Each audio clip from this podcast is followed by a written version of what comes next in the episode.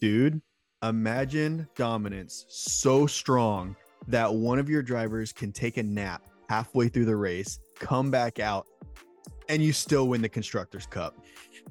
He was lining up at the buffet line. They told him to go put his helmet back on and get back out there. He was laying on the couch in his little room back there. He already took the helmet off. He was out of his race suit. He was in the shower. Somebody knocked on the shower door. He's like, hey, man, we need you to get back out there. He's like, looking for his helmet, his race suit. Welcome to Turn One, a Formula One podcast.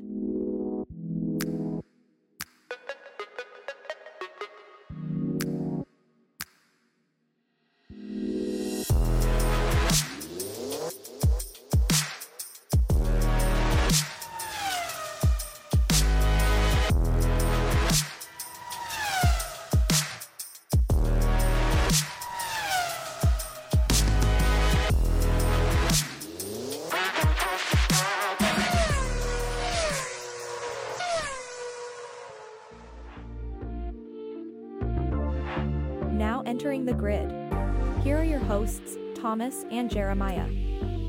Ladies and gentlemen, welcome back to the Japan race recap with your turn one host, Jeremiah. And Thomas.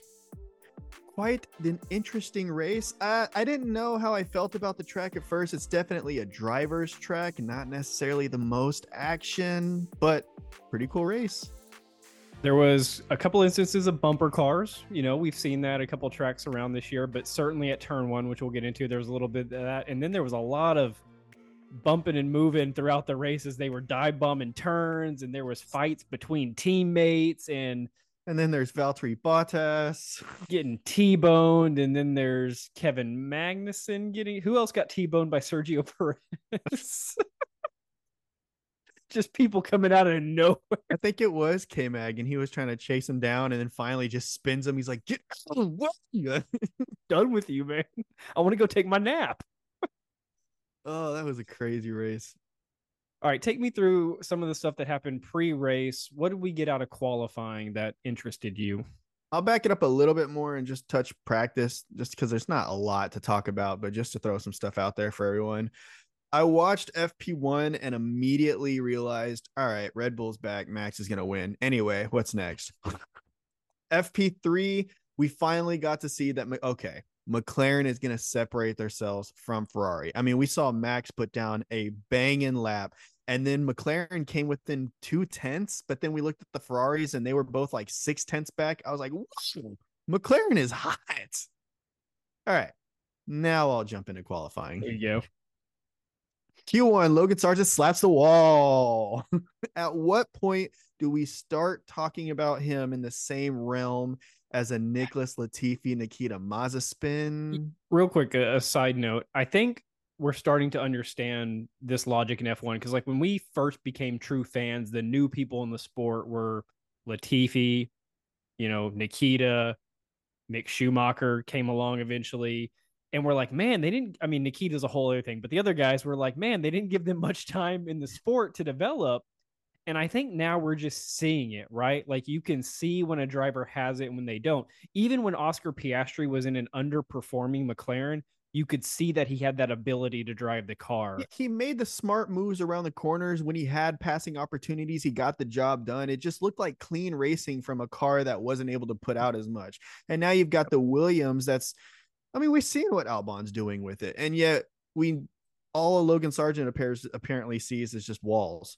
And if you're Logan Sargeant or any other driver that's either a rookie or new to the sport on an underperforming team, just keeping it on the track and finishing the race is the best thing you could do. Even in this race, if you finish last, look at K Mag on Jeremiah's screen. He's 15th. That's better than most of your finishes this year. Right. Just finish the race. Just stay on the track. That's Yep. all you have to do. So to end off Q1, like I said, Logan Sargeant out. Another top, another thing I wanted to bring up: Lance Stroll was out in Q1 again, We need to and talk about that. Who cares? that's hurtful. Is it? You don't care either. You're right. I really don't. At this point, I'm just wondering when the billionaire will cut his son. Jeez. Bring up old Alex Albon. I mean, realistically, Alex Albon and Fernando Alonso would be a nasty lineup. The Spaniard and the Thai British phenomenon. Duking it out. Yeah. Q2, both Alpines gone. Gasly done. Ocon done. Now, this is starting to become a reoccurring trend. Not a fan. I think it's time that we take Alpine off of their pedestal of best of the rest. They are no longer the top runners of the middle of the pack. They're now in the middle of the pack. I agree. And and it's I would say it's disappointing, but we haven't been huge Alpine fans. I mean, we'll treat them fairly in terms of an analysis, but and then there's Ryan Reynolds. They, they don't they don't bring a lot of excitement to the table, you know, and so until we see some major moves out of them. They had a nice recovery drive, which we'll touch they on did. a little bit throughout the yeah. race, but nothing to inspire confidence out of that team yet. And finally, Q3. This I had to make a point. I had to do the math to see exactly what the difference here was. Oscar Piastri out qualifies Lando Norris by 35 thousandths or three and a half hundredths, however you want to read that. That is nuts. Well, they said that um, some of those younger drivers, like him and Liam Lawson, have had a ton of experience in Japan. I guess they're running that track a lot in the feeder series. And so maybe they've just spent m- as much time as some of the F1 drivers on it and they're just comfortable. Speaking of a lot of time on that track, Yuki Tsunoda got to Q3. He didn't crash. He finished a race. he got, well, yeah. But the big deal here is that he got to Q3. I'm just happy he stayed on the track, man. and Jeez. his car didn't blow up. Maybe next time he can get points. And and I mean, we've got to add, you know, Jeremiah touched on this when he's talking about practices, but we I was a little concerned about Red Bull. Obviously, I knew they were still running with the season, but after last week, I didn't know how things would turn out. You know, maybe they try something new. I predicted that they might give him some new parts this week, which they didn't. He wins and takes qualifying, uh, takes pole qualifying by over half a second. So that's pretty pretty good. The craziest part is that honestly, he didn't even need to set that time. The time that he had set before that was faster than everybody else. That was just a victory lap that was faster than normal, is all that was. But to end out your qualifying, I'll round out and give you the top five Max Verstappen, Oscar Piastri, Lando Norris, Charles Leclerc, and Sergio Perez. There we go. Okay, looking at Suzuka, we covered a lot of this in our race preview. So if you want to learn a little bit more about the track and the history and some of the major turns, I encourage you to go back and check out our preview. Uh, we'll skip some of that for now just because we do have a lot of race action to get into. Um, just recapping the qualifying results, looking at the grid. So as the races, they're about to start their formation lap. You're looking at the grid. Where's where's the places to look? One, look over in the pit lane for Logan Sargeant, who is starting out of the pit lane with a 10 second penalty uh, tacked on. Uh, they tried to explain it and I didn't really look into it, but apparently he added parts to his car too early in the process. No, so like I said, he biffed a wall in qualifying. So the any dude, when they moved the camera over to his race engineers in the in the garage, they were all just sitting there just like with the amount of work that they knew they were going to be doing all night. But because of that work, they put on the parts that weren't the ones that I think went into parc fermé, and because of that, he was starting from the pits. Rough. Ouch. Uh, the other thing is Liam Lawson starting in 11th. I think I predicted in our preview that he would get points again. So close. yeah. Um, and then Sergio in the top five, only the third time in 11 races, I believe. Jeez, dude.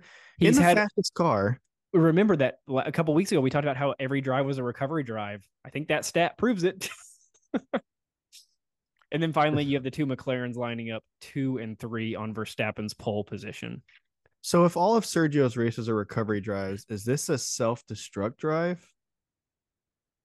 I, he has a clause in his contract somewhere that says you have to race 17 laps and you can take a break and then you can go back out there and we'll give you a million dollars. I think he has a clause in his contract that says make Max look amazing. Goodness. We'll keep you around another year. Let's get into the race start in turn one. I'll be taking us through this week, and Jeremiah can color in as he'd like because there was a lot of action. I will say when the when the lights went out and we started, I was looking at the front of the pack and I was watching the front of the pack go around the turn, and then all of a sudden I see this huge cloud of dust in the back of the screen. Yeah. I was like, I was like, whoa, whoa, whoa, whoa and the cameras were following the leaders of the pack. I'm like, are we not going to address what just happened back there? F1 TV. so I'll I'll try to cover this from both sides of the track as best I can. It's lights out and away we go. Piastri is angled aggressively outside. Verstappen is angled aggressively inside. We're going to have some kind of action here. They both dive in towards each other. Verstappen does get a slightly better jump than Oscar Piastri does, so he covers off Piastri. But meanwhile, in that battle, old Lando Norris pulls the here or through goes Hamilton move and tries to swing around the outside of Verstappen, but Verstappen's able to cover him off as well. At the same time as this is happening, as the leaders of the pack are approaching the start of turn one, Sainz is playing bumper cars uh, and trying to fit somewhere he doesn't belong. Yeah. he was swinging the car left and right, and he clearly didn't fit in the gap that he was trying to get into. But we'll get back to that. Um, at the same time as that's happening, a further group behind them, you have Ocon, Stroll, Bottas, Zhou Guan Yu, Alex Albon, and Kevin Magnussen all piling up at the back of the pack. Ocon, I believe it's Ocon, dives left towards the outside, possibly collides with Bottas, who then slams into Alex Albon. Albon goes airborne. Goes airborne. I thought it was a lot worse than it actually was. Now, granted, they Yeah. had everybody got a lot of damage out of that, but I thought somebody would immediately retire, and they didn't. They all kind of kept going for a little bit. Meanwhile, back to the leaders, Verstappen is holding now the lead on Norris and Piastri while all that's uh, disasters happening. And as we round into turns three and four, you see Alex Albon well behind. Somebody else kind of ran off the track with a lot of smoke coming off their car, and I never actually saw who that was. Um, maybe Bottas or Zhou or something like it- that. it was- I believe it was Bottas, and it was a uh, consequence of turn one. And then a little bit later in the lap around the Dunlop curve, we almost had a I mean, we did have a good battle, but almost some real action with Tsunoda and Lawson going wheel to wheel. Oh, dude, Liam that was Lawson off. awesome! They went like three or four turns just right there. side by side, dude. That was the best fight of the whole race. Those two. So, as we approach the end of lap one, and then we'll go back and recap a little bit, your new order is Verstappen, Norris, Piastri, Leclerc, Sainz Alonso, Perez, Hamilton, Russell, Lawson. Your bottom five is now Albon, Sargeant, Zhou, Ocon, and uh, Bottas. Zhou has damage, wing damage. Bottas has a puncture and wing damage, and we get a safety car. So I'm gonna clarify a couple things up because it makes the story even better. Zhou has wing damage because of Bottas's car. Bottas Bottas's parts come flying off and just wedge right up into Zhou Guan Yu's uh, wing, taking out pretty much all the performance for both of the Alfa Romeos. So there's your first, there's your little battle there. Up towards the front, where you're talking about Charles Leclerc and what kind of happened right there. I believe it was Sergio Perez tried to go for a move in between, cut up the middle, or it was Charles Leclerc. And what happened was, is you had Lewis Hamilton on the outside and either Sergio or Carlos on the uh, on the other side, and they kind of sandwiched the car in the middle. He had nowhere to go, so he tried to back out. You can see that he gets on the brakes and kind of starts to get sucked back into the vacuum. You know how that always looks when the other cars are taking off. He tried that, but boom, gets sandwiched, and then in consequently, uh, Lewis Hamilton takes damage. He goes off off the road into the grass, and then for the next like two or three laps, he is struggling to get all to get to grips with those tires. As now they are pretty much done somehow. I think they were talking about it's because he has all that dirt and debris on his tires, and he had to shake it off so that the tires could start to melt and you get that stick again. But wow, man, it took him long to get that done. I, I re- I took the note I think on lap three that Hamilton's team reported in that small amount of damage because that's when the radio message came in, but that likely came in towards the end of lap one or right when the safety car was triggered. And it was almost right after that, which we'll get into here in key moments in lap five, where him and Russell start dogfighting and he runs off the track. So now he's got the damage and the tires are covered in mud. And Yeah. A rough start for the seven time champion. I will say Max Verstappen in the post race uh, press conference, they were talking, and he was like, I saw Piastri, he was coming up the inside, so I went to go cut him off, and then I looked in my left mirror and I see Lando coming around the outside, and I was like, he didn't know what to do. He had both of these McLaren just dogging at him, trying to get at least one of them to slow him down, even the slightest bit. Because we see what happens if you can get in front of Max, you can at least lead a couple laps while you fight him off. I mean, he'll eventually get it back, but we could have saw something great there for a little bit. what I want to do next is I want to get in some of the bigger moments, and then in the bigger moments, I want to tie back into some of the things that happened in the race because there were a couple funny messages. We got some funny George messages. I think again, we had some strategical things. We had some dogfight battles happening. So I think we can hit all of those as we go through key moments. Uh, Jeremiah, certainly, if I leave something out that you want to touch on, uh, let me know. Okay, big moment, key moment number one, the turn one chaos that took place and the pit strategy madness it caused. What you have when you have people taking damage is some are forced to pit, some like Lewis Hamilton can stay out. The Lewis Hamilton staying out led to a battle with George Russell, which we'll touch on in a minute. But you did have Albon, Ocon, Sargeant, Bottas all pit and rejoin. You also had Perez pit and get a new wing. That kind of started the downfall of his day. So now you've got seven or eight cars that are kind of out of order and you don't really know how they're going to play in later in the race because this could either have been a one, two, or three stop race, depending on what team you're on and what strategy you're in. So a lap one safety car just throws a wrench into everybody's plans for the day when they've accounted for 53 laps. Number two, Russell and Hamilton begin a 48 lap battle on lap five. It really was, wasn't it? Now that I go back and think about it, it was just them fighting each other. Whether it was one of them trying to pit early so that he could get the undercut, just just those two battling. So on lap five, you have uh, Russell fighting with Hamilton uh, for seventh place. At this point, Russell's in eighth, Hamilton seventh. Russell goes inside, pops a curb, and then moves into seventh, but somehow keeps part of his tire on the track. Hamilton then immediately gets a slipstream on the main straightaway, goes outside and gets seventh back. Gotcha. and I made the note. We've noticed this in a couple of races now. Where has this aggressive Russell come from?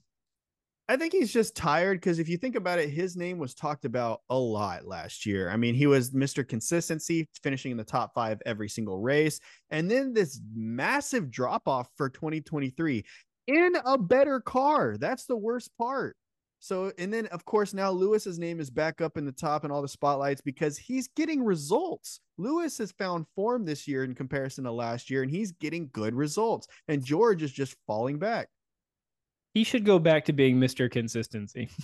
that was a better was a better approach than whatever this mess is that he's got going on. Because it's, I mean, take a look at the results. It's not working. Um, oh, and if you're watching this on YouTube, obviously we have the results on the screen. If you're listening to the podcast version, maybe check out the YouTube version if you want to see the results. but we appreciate you listening nonetheless. If you're wondering where a certain driver finished, maybe you didn't watch the race, you haven't seen the results yet, look on Jeremiah's screen. And if you don't see them, they didn't. So there's that explanation. There's five DNFs, and we'll get into those as we kind of run through this. Continuing the Hamilton Russell battle, you also had a tangle up on lap 16, Hamilton in fifth, Russell in sixth. Hamilton runs way off the track, and I think Russell might have a, as well a little bit at the hairpin turn, which is turn 11, maybe. Russell battling back on the outside. They both go off at the spoon curve, which is a couple turns later, but ultimately Hamilton stays ahead. So there's a trend here. Russell aggressive, Hamilton wins. Russell aggressive, Hamilton martyr experience. Uh, so there was that one, and then there was a couple more throughout there, but their pit stop strategies kind of messed them up because obviously they were running George long and they were giving Lewis more stops. It did pay off in the end for Lewis. But then finally on uh, lap 47, uh, Hamilton's in sixth, Russell in fifth, and they're battling. And this is where it kind of started the end of the race strategy, which we'll touch on in another key moment. But Hamilton was simply told to remember to give room.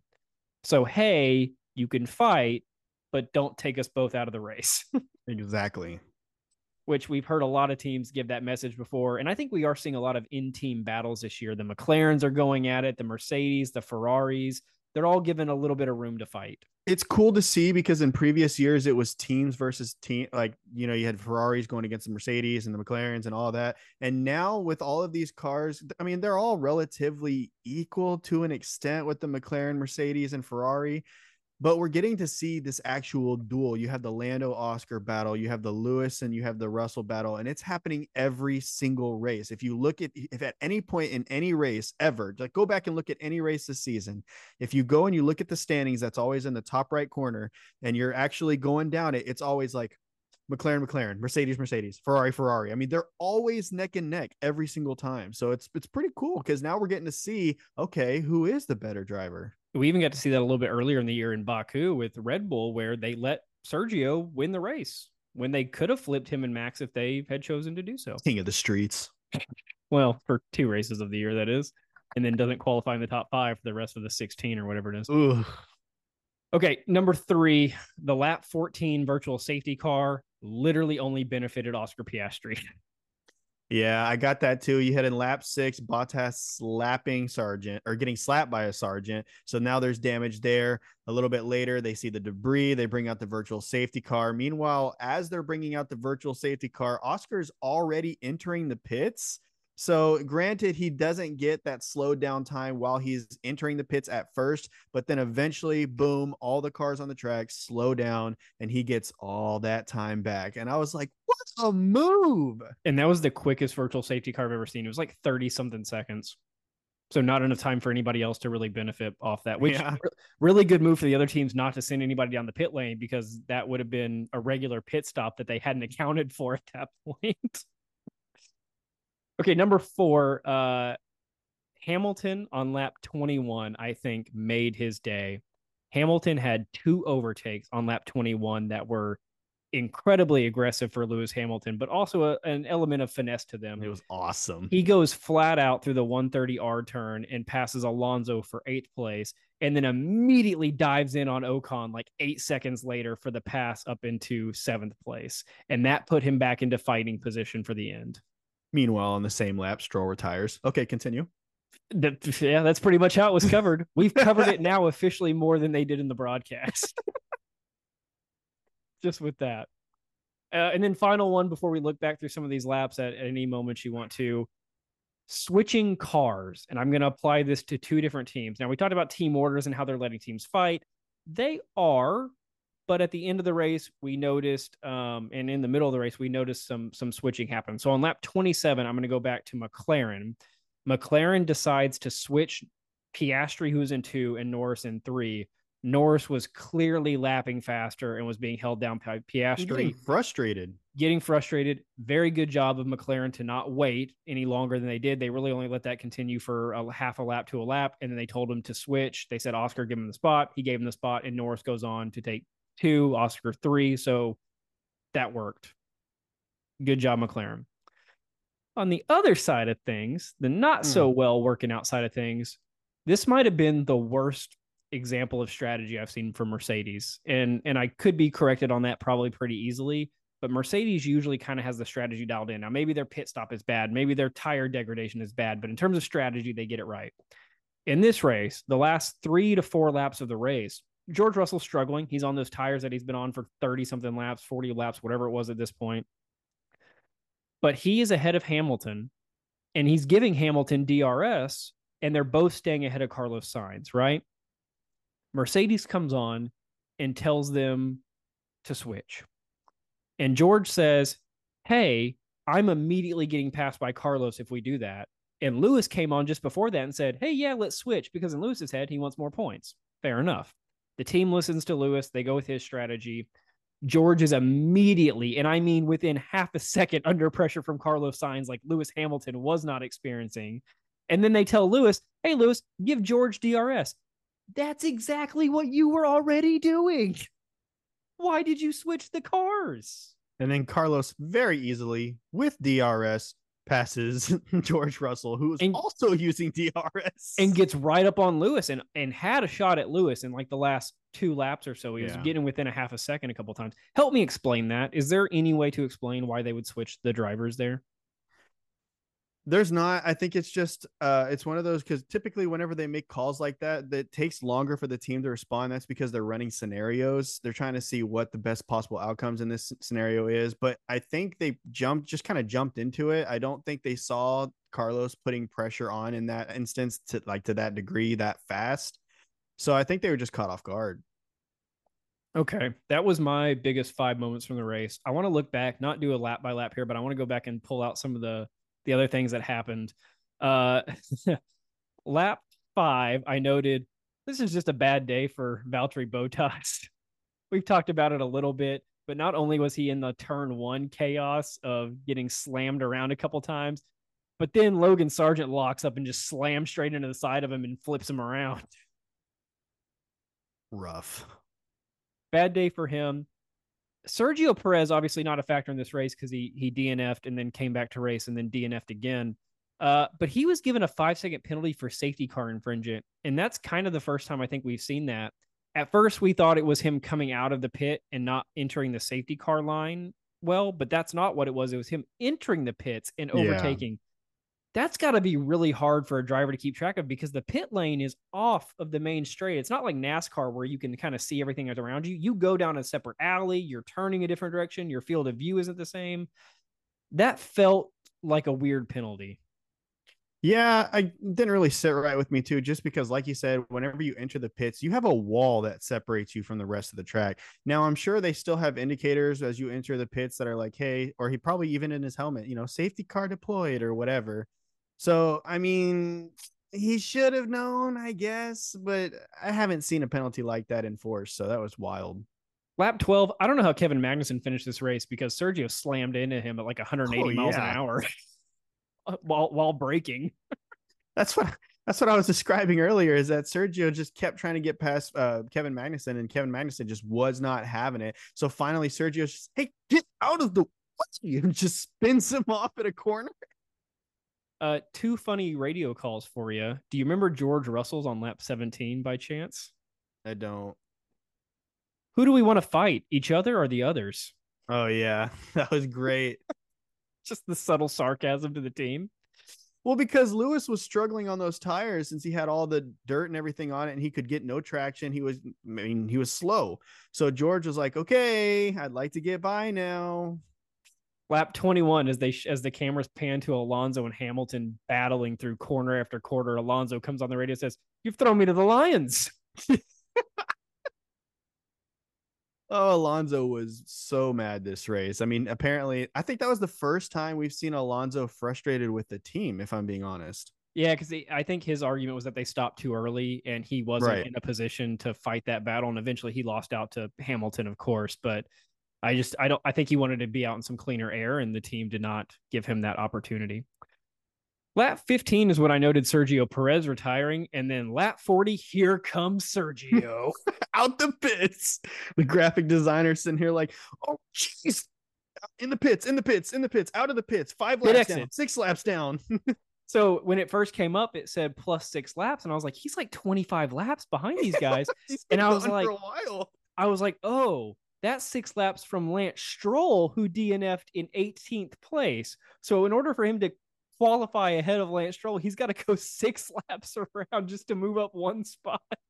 Which, if Lance Stroll, since Lance Stroll retired in lap 21, technically I understand because that means that he's got to go five further. laps to get to where that guy Right. stopped because that guy made it five more laps. I really wanted to see how the graphics team handled it though. When he, he passes Lance Stroll and it, he knocks it down to zero, then he, they've got to tally up the next guy ahead of him at seven laps now, and they're gonna do that. yeah, yeah, it moved. Just keeps moving to a new set of laps behind. Oh no. like they should have done it off the like the leader maybe or the last person in the race i don't know uh let's see that might be that might be all that i have did you have any notes from the race you wanted to bring up Yeah, I do actually. Um, because we we've talked about the Mercedes strategy of switching them, and we talked about them battling and all this. I'm gonna kind of harp on George Russell here. This man comes on the radio and says, "Might look at going Plan B," which eventually everybody catches on that it's a one stop when he goes 23 laps before he finally pits. Meanwhile, everybody else is pitting on what 14 after there's been a safety car and a virtual safety car Yeah, he goes 23 laps, then comes out and thinks, "Oh, I'll just ride these out for the rest of the race." No, you're not. You're going to get passed by everybody, and there's nothing you can do about it. And then he he was like at one point later on in the race, I don't remember what lap he was on, but he came out and he was like, "I need as much pace as you can give me or as much power as you can give me." Like, what did that do? You the call. Like, excuse me. lap 27, we talked about the McLaren switching. Uh, there was a brief mention of it. It was kind of stunk, but we saw Alex Albon retire, making a Williams with a double DNF. That was rough. I did get to see. Uh, well, no, you already covered that. Okay, I guess I'm good.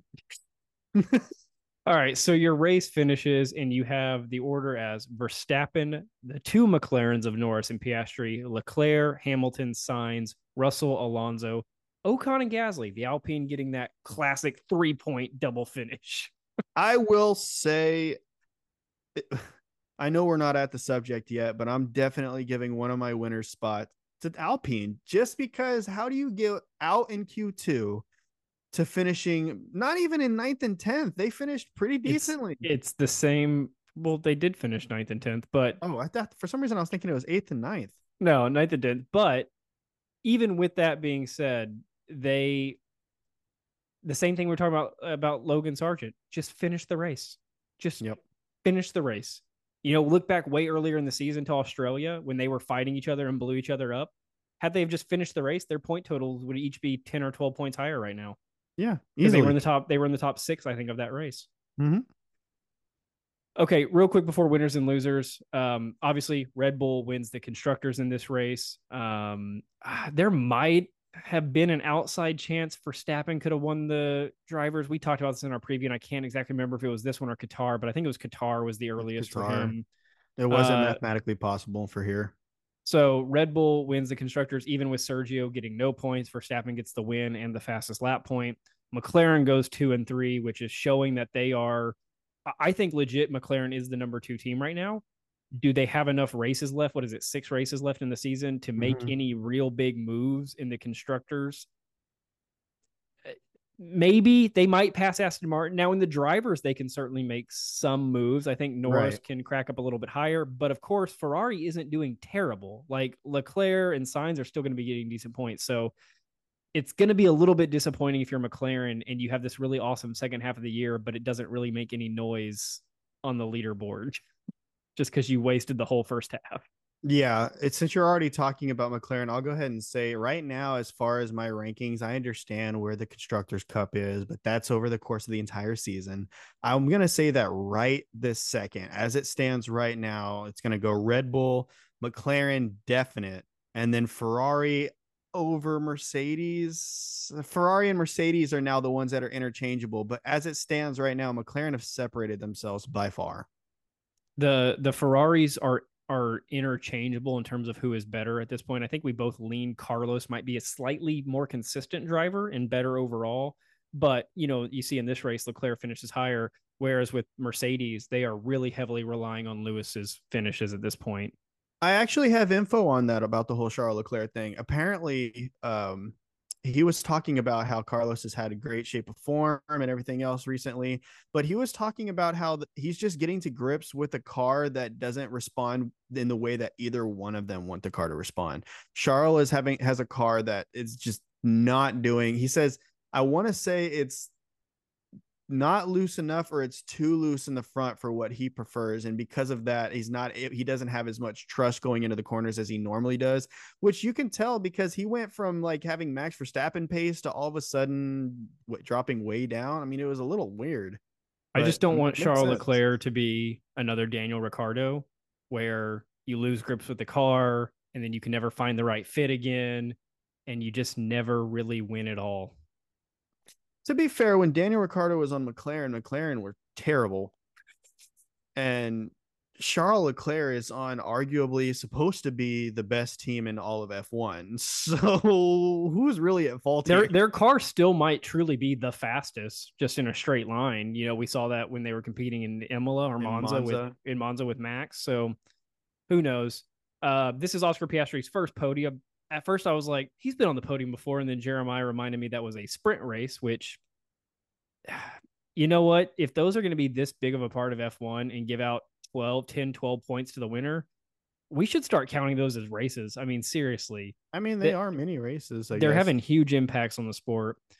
Uh, and then I really liked hearing Lando Norris's um, in car radio messages after he crossed the line in second because he immediately said, "Did did Oscar get third? Double podium, way to go. And he was all happy. Like that's a team guy right there. Oh yeah. window.